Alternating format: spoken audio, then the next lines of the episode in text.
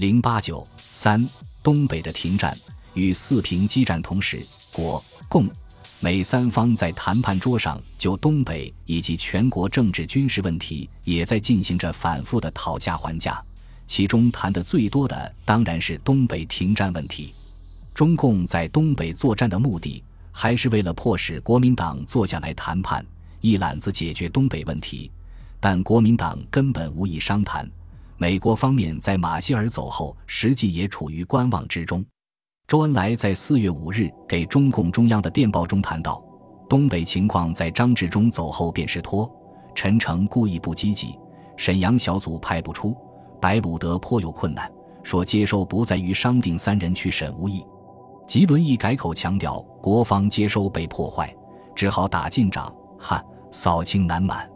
实际上，各方都在等候东北作战的结果，谈判暂时无法取得进展。自东北战事发生后，中共比较期望美国能够压国民党让步，解决东北问题。之所以如此，是因为美国在前一阶段的调处中保持着较为公正的形象。也在停止内战方面取得了较大进展。中共估计美国可能和苏联有默契，保持双方在中国的中立立场。然而，在东北问题上，国民党的态度极为顽固。因为国民党的态度，美国权衡利弊，调处的天平开始向国民党方面倾斜。马歇尔离华回美之后，美国的态度更为明显的偏向国民党方面。三月二十七日，东北停战协议达成，但即将派往东北的军调小组美方代表接到密令，小组应通知政府军有权执行：一、占领所有村镇、城市及交通线上之要点；二、政府军单独管理所有公路、铁路、水上、空运交通，包括上述交通设备两侧三十公里之地区；三、政府军得占领并管理所有工厂、煤矿。电厂及其他设备之地区，这实际是由美方出面保证国民党的顺利接收。无奈国民党自信其军事实力，对美国人的好意不领情，小组未能派出。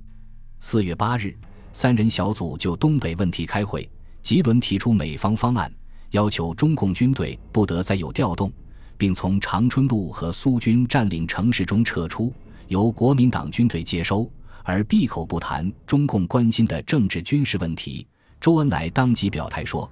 这是承认政府无条件接收中共，纵然被打也得撤，这样不能解决问题，这个办法不能停止冲突，这是二十天来我方不能接受的方案。”中共认为这是美国企图助蒋的表现，但此时中共还希望马歇尔回来后能在东北问题上有所作为。因此，还未放弃努力。马歇尔回美国后，一直关注着中国局势，尤其是东北局势的发展。然而，他离开中国时间不长，战争却急剧升级，已经到了十分危险的地步。四月六日，罗伯逊急电马歇尔，告以形势极为严重，而且还在迅速恶化，为防止你的使命遭到严重危害，务请立即返回中国。十八日。中共军队攻占长春的当天，马歇尔匆匆回到中国，而此时中国的局势与他离开时的情况已是今非昔比。马氏对东北战火的蔓延极为不安，认为如此打下去势必影响关内，导致整个和平局面的破裂。而且他担心政府军战线过长，军事上未必有利。但他对中共军队攻占长春也很不以为然。无论是从美国的战略利益考虑，还是从国民党的需要出发，他都不能拒绝国民党接收长春的要求。这种在东北核战问题上的两难，自始即困扰着马歇尔。不偏不倚是马氏可以做但不能做的。他采取的立场是交替压国共双方让步，在他看来，这仍是不偏不倚。然而，在对立双方心目中，他的做法是吃力不讨好，最终没有成功。马歇尔返华后，国共双方都在争取他的支持。四月十九日，蒋介石接见马氏，直告以非先改变其对共党之态度与方针，绝不能达成调解之目的；唯有美国坚持积极协助我政府之政策，方能达成其消极容共之目的。若采取过去对共党怀柔与妥协之方法，则将贻误大计，必根本失败而后已。中共中央则指示周恩来，不要准备对国美两方同时弄僵，要他与马歇尔尽可能保持友好关系，使国民党无戏可乘，以利谈判的进行。二十二日，周恩来与马氏会见，周介绍了马氏离华期间的情况，强调国民党既要进攻。我们便要抵抗，于是战争一直在继续。尽管如此，我们仍然是愿意停战的。周表示：“我对你此次重来中国抱了很大的期待，我相信公正的办法是自可找出的。”马氏对双方的回答是在二十三日搞出了一个调停方案。这个方案的主要内容是：双方停战，根据整军协议确定双方军队的位置。国民党政府军对东北的接收，根据军调部的指令进行。政治问题暂时维持现状。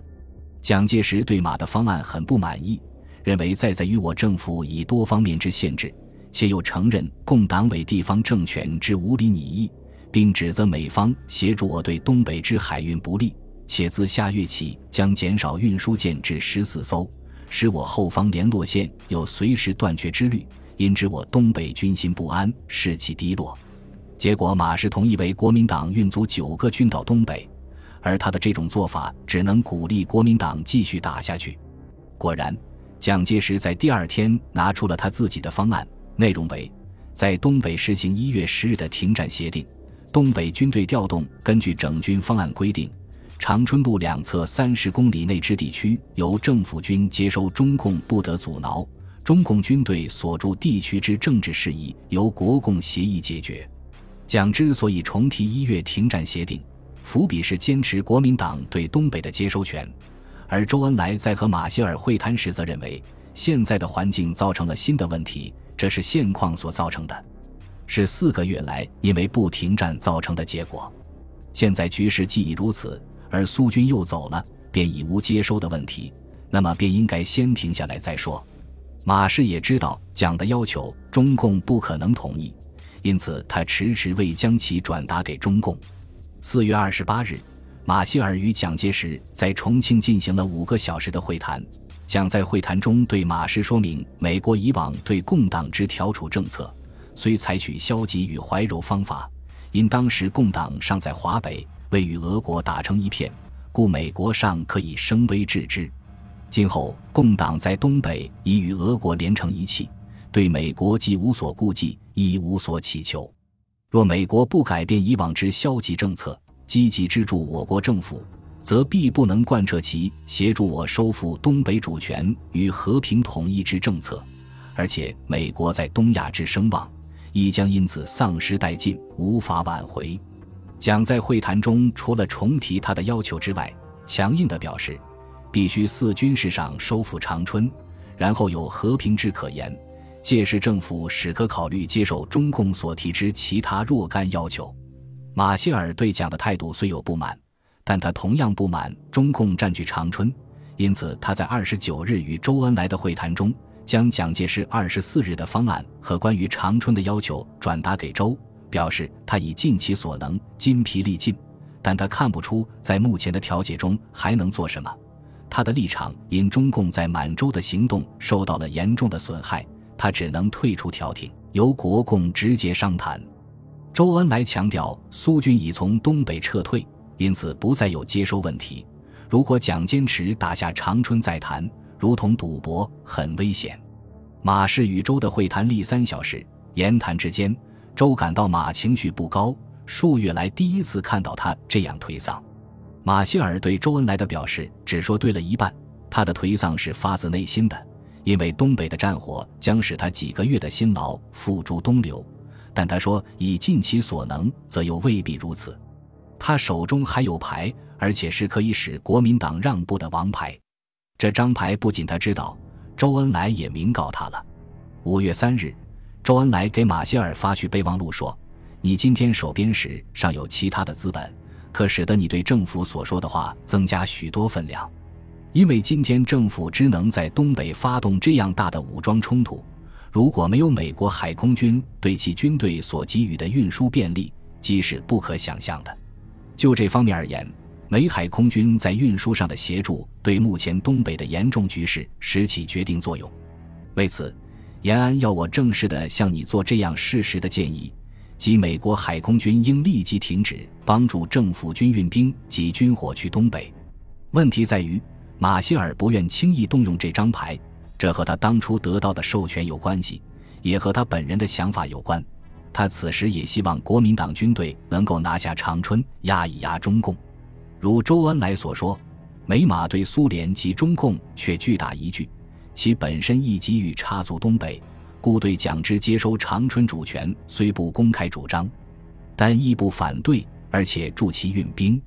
然而事情并非如此简单，战争的机器并不是任由某个人调遣的。马歇尔不久便明白了这一点，这张牌他最终还是打了出来。不过到那时，国共双方都不再领他的情了。